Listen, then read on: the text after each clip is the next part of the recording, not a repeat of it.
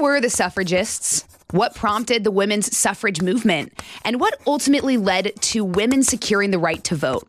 We'll answer all of these questions and more on this edition of Getting Schooled. I'm Abby Hornacek.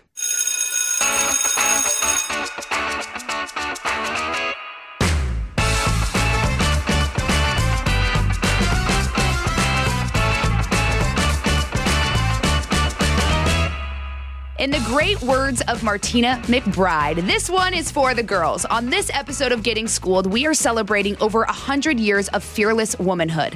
In 1920, the 19th Amendment was finally ratified, which allowed women the right to vote.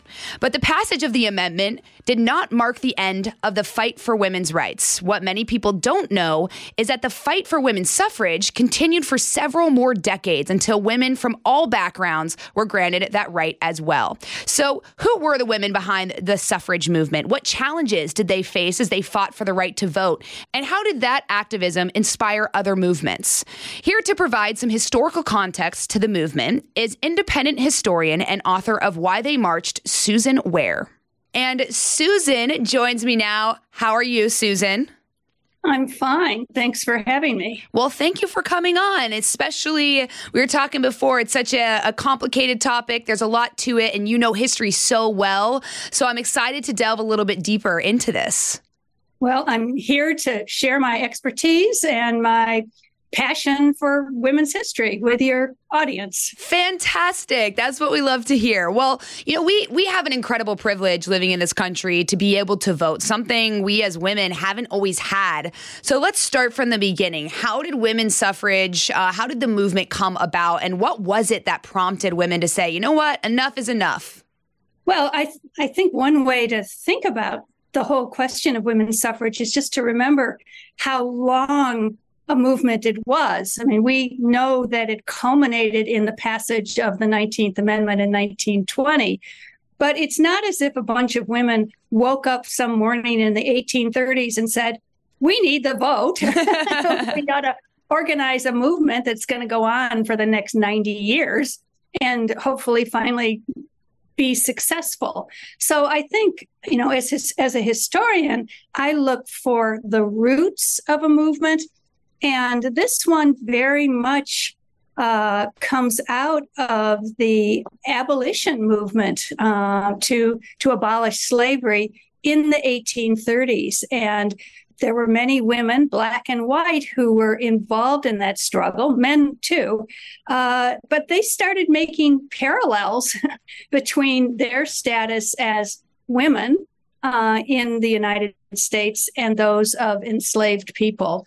And so there's a really good kind of synergy between the emerging women's rights movement in the 1830s and 1840s and the movement to abolish slavery. So that's where I see it starting.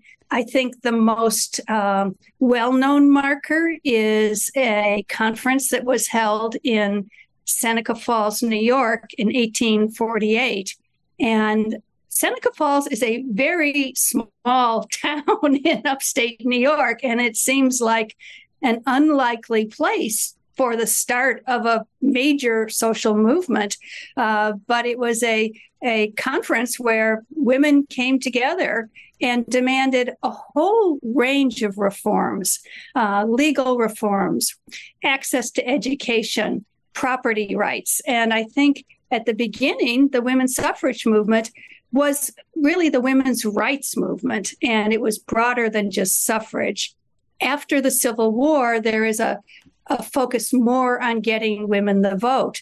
But one of the things that's so distinctive about Seneca Falls is there in 1848, one of their demands is that women should have the vote. You, know, I had to ask you because I'm glad that you brought up Seneca Falls because July 19th actually marks the 175th anniversary of the Seneca Falls Convention. So, what ended up coming out of that? Well, I th- I think the best thing the convention did was just to show that there was an issue that needed to be addressed and it brought together a range of women and male allies who then continued to work with each other uh, for this goal. And a lot of the early activity was really just educational, going out on the, you know, giving lectures, talking about women's rights. This was a very controversial issue at the time. Even the fact of women speaking in public was controversial. Why was it so, so controversial? I know it was a different time, but um, are we are we talking about the traditional life and you know where where did all of that controversy come from? Well, there was a real sense that you know, women had their place and that it was primarily as wives and mothers in the domestic sphere. Now, women had been very involved in religious organizations and they had been raising money and organizing things. They were not just sitting at home in front of their fireplaces. But when they began to demand the right to stand up at a meeting and speak, or possibly to be elected as an official of a group, this was more than a lot of people at first were willing to go along with. But really, by the 1840s and 50s, it became much more acceptable for women to speak in public. And you've got to have that because otherwise, how are activists going to get the word out? This is, I mean, there are newspapers, obviously, but one way of doing it is just to give a lecture or go to a meeting or give a speech. And just by the very fact of women doing that, it kind of made their point that they should have lives beyond just the domestic sphere. So, you know, I think again, it's part of my sense as a historian that even though the vote seems at first glance to be a fairly narrow or small, a small reform or breakthrough, it's always tied with much larger questions. Uh, and that we really need to think about it in that way. Right. And, you know, to advocate for change in this way really did take some strong women. Can you talk to me about some of the prominent leaders of the women's rights movement and then maybe touch on some lesser known figures we may not know about? Well, I think that the best known suffrage leader Although, when I say that, I have to realize that most people probably don't even know the name of one suffrage leader. Mm. But if they did, it would be Susan B. Anthony. Right. And she was not at the Seneca Falls Convention, but she joins the movement soon after. And she forms an alliance with another upstate New York feminist, Elizabeth Cady Stanton. And those two, along with Lucy Stone, were often the public face of women's rights activism. Really, through the rest of the 19th century, these were, long lived women. What we're also learning, and this especially came out in the um, recent centennial of the 19th Amendment, is looking for looking at other less known women whose names weren't always recorded in the histories, the official histories. And many of those women are African American women. And one of the most prominent uh, activists is Sojourner Truth, who was speaking out for women's rights, but also against slavery.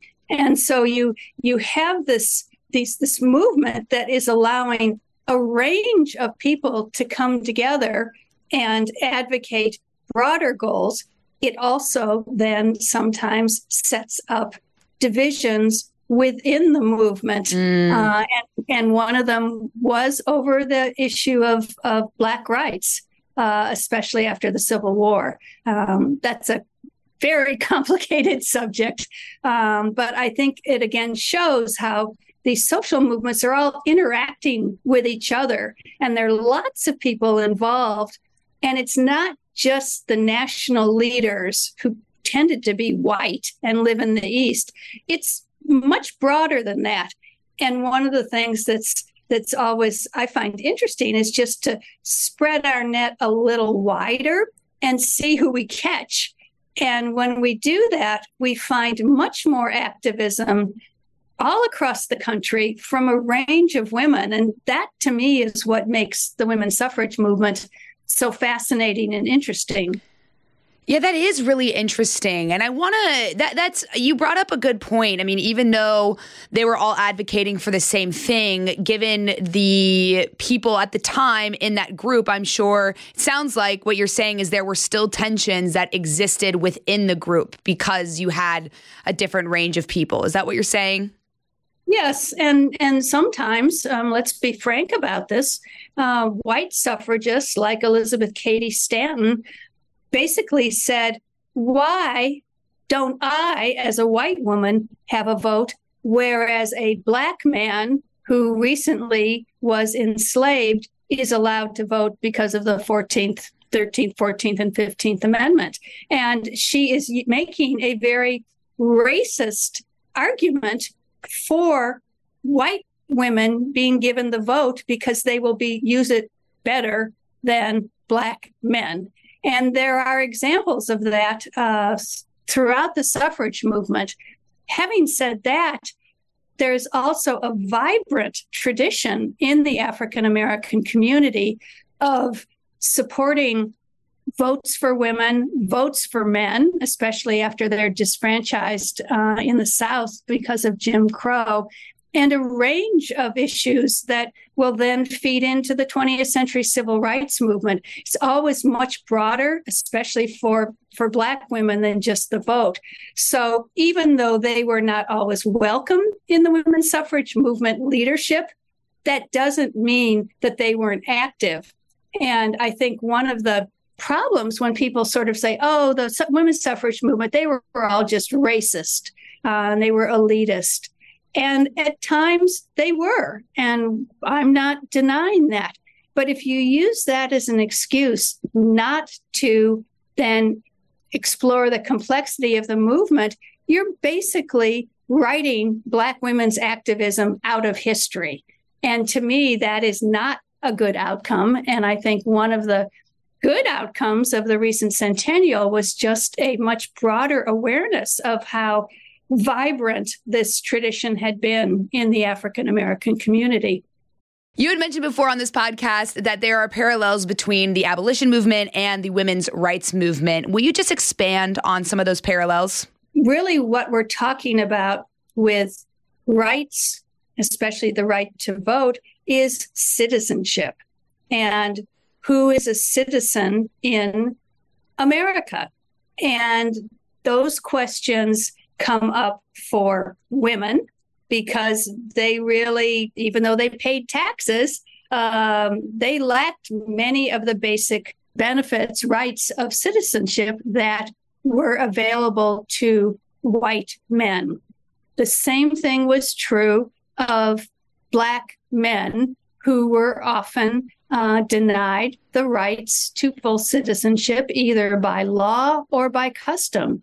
And so there is a way in which this outsider status and a desire to, to basically make democracy live up to its all men are created equal ideals from the um, from the Declaration of Independence, with the idea that men is really about human beings and that it is not just for whites. Mm-hmm. Uh, and so there is a very symbiotic relationship in in the arguments they're making and and really what their ultimate goal is. And you know, one of the points I always try and make about the the suffrage movement is that you know even though we think of 1920 and the passage of the 19th Amendment as as a victory, it was not a victory for African American women because if they lived in the South, they were disfranchised by Jim Crow laws, just as were Black men, really until the 1965 Voting Rights Act. So for African American women, 1920 isn't much of a milestone, but 1965 with the Voting Rights Act is. All right. So uh, we talked about the race aspect, the gender aspect, but what other political and cultural challenges did the movement face during the time? I mean, what were some of the most common arguments against suffrage? Well, I think one of the things that's really important to remember is that there were a lot of people opposed to suffrage. That's one reason it took so long. And I think that a lot of it really came down to a fear of change and the sense that if you allow women to vote, well, what's next? Are they going to abandon their husbands? Are they not going to have children? What what is going to happen? And it seemed like a slippery slope where you start encouraging women to be people and who knows where it would end. Now of course that's what the suffragists were saying. They're saying yes this is what we want. Women are people too. Um, but there really was a sense that um, that people that it was a it was a change that was just a little bit was way too much for many for many people. There was there were also conservative arguments that women didn't need the vote um, because they had men their husbands their brothers their fathers to vote for them. So they they were represented. Of course not all women have a husband or a brother to take care of them.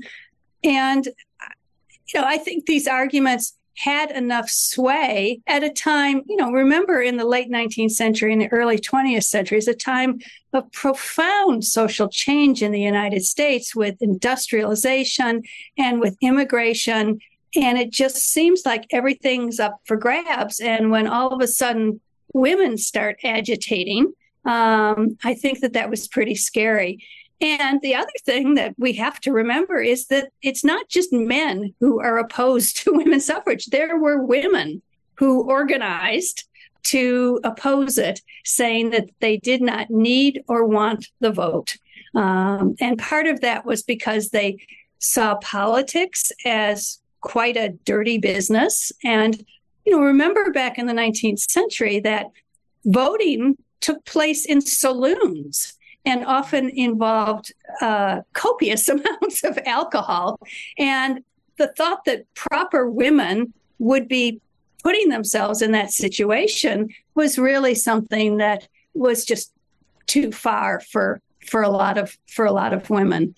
I think there were other challenges that had to be uh, overcome. You know, I often get asked, "Well, how did they organize a movement without social media?"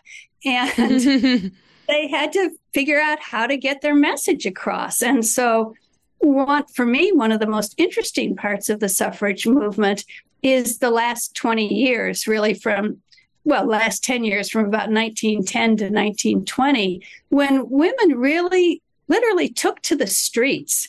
They started having suffrage demonstrations and parades, and they were trying to get publicity, which they did because it was still quite unusual to have tens of thousands of women marching up Fifth Avenue or marching towards the Capitol. And that's precisely what they were trying to do. And they really had to get the word out. They wanted people, pro or con, just to be thinking about women's suffrage. I think for most of the 19th century, it really wasn't on most people's radar. It was for those who were violently opposed and it was for those who were violently in favor. But for most people, it was kind of a ho hum, you know, is just not not something that we're thinking about. By the early 20th century, it was something that society had to think about because the women were getting so loud in their demands and also because by then things were changing in women's lives that had moved far beyond the near total assumption that they would live domestic lives as only wives and mothers. The women were working, they were going to college, they were having careers, they were practicing birth control. There was a lot, a lot going on, um, and they were strong modern women and they literally took to the streets. And then some of them took it even further picketing the white house in 1917 nobody else had picketed the white house before the women suffragists. And that got them arrested thrown in jail where they promptly protested the terrible conditions that they were being held under by hunger strikes. And the fact that women were literally willing to risk their lives for this cause was a very powerful statement um, in support of it. Wasn't the only thing that pushed it over the edge in 1920. There was a lot of scut work that goes with political change. You got to lobby state legislatures, you have to lobby Congress, you have to pass referendums. There is a lot to do. And this is what was happening all across the country and had been really for close to 90 years. Uh, and it finally comes together in a moment in 1920 when the 19th Amendment does finally pass. But it goes down to the last state, Tennessee, needed two thirds, rec- no, three quarters ratification. And it passes by one vote. This was never a done deal. And I think that, you know, it's, it's kind of hard for me to imagine women not having the vote. Who was that uh, one vote? Oh, it was a, a man named Harry Burn, and his it was in Tennessee, and his mother lobbied him to do it, and he changed his mind from being opposed to being in favor. It's a very dramatic story. Um, Always listen to mom. yeah, it's a true story. Uh, but again, I think it shows how closely fought this issue was right up until the end. If I may, I want to quickly touch on something that you had said earlier, saying women uh, took to the streets, they picketed the White House. During the course of the women's fight for the right to vote, a few different groups popped up. Will you just explain to listeners? You hear the word suffragettes and you hear the word suffragists. How are those different? Okay, now I'm going to give my little history professor lecture. Um, the preferred term in the United States is suffragist. And this is the one that the women used. The term suffragette refers to the British suffrage movement, mm. which was also quite militant and whose tactics one branch of the American movement adopted.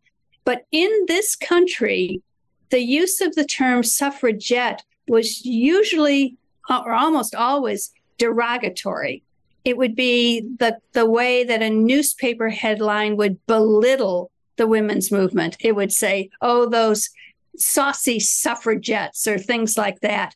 So I have always tried to be very, very careful about using the term suffragists or women's suffrage and leaving suffragette for the British movement but I may be fighting a losing battle. I don't know, but it, maybe I've convinced one or two people on your podcast. there you go. Well, um, a lot of people thought women in 1920 were fighting a losing battle, but look what happened, Susan. Yes.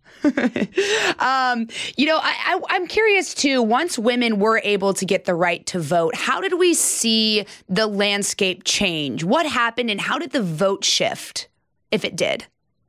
Well, I think one one reason it's hard to answer that question is we don't really have polling data. Mm. It's not as if in 1920 women went and put their ballots in a pink box and men put theirs in a blue box and then you could see who voted for whom and whether there was a, a big difference.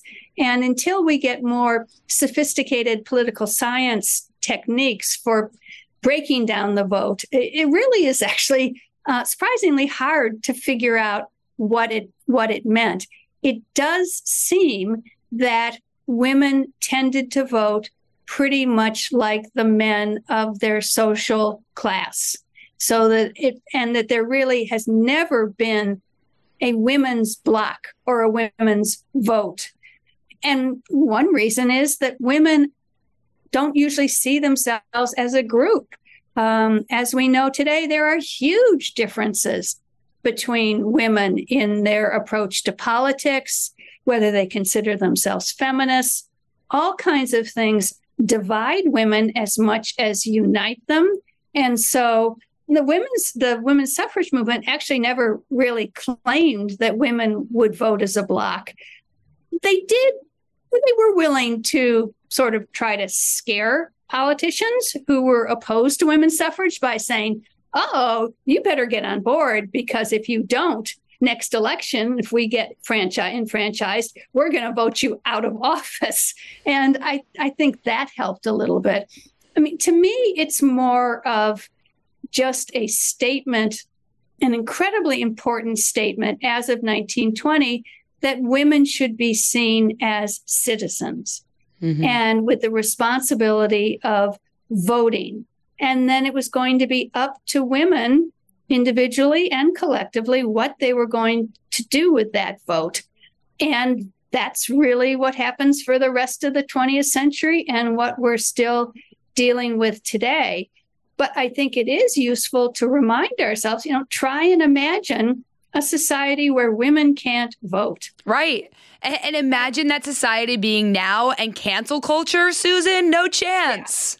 Yeah. Again, it's part of the reason why I think that suffrage and, and women winning the vote is a really fundamental breakthrough in terms of political history, not just for women, but for the country. This was the largest expansion of the electorate ever by enfranchising women.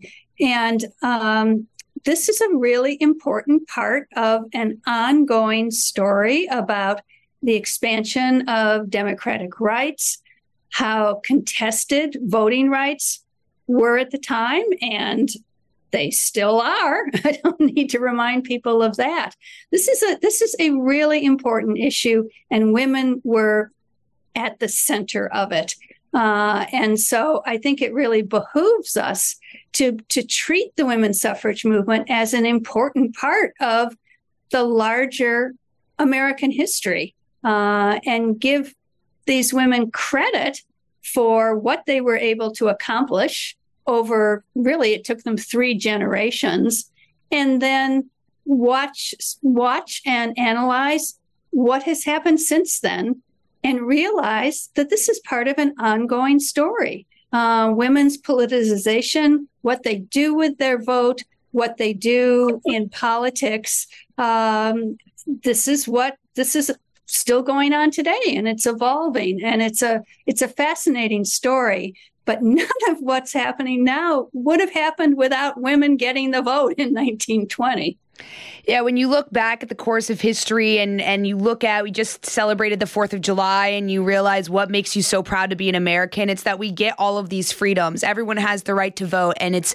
it's such a beautiful privilege that we get to enjoy in this country, so it's great to look back and look at the women who fought for that so that we could have that privilege. Susan, thank you so much for coming on Getting Schooled. I appreciate your uh, your insight into all of this. Well, thank you for having me.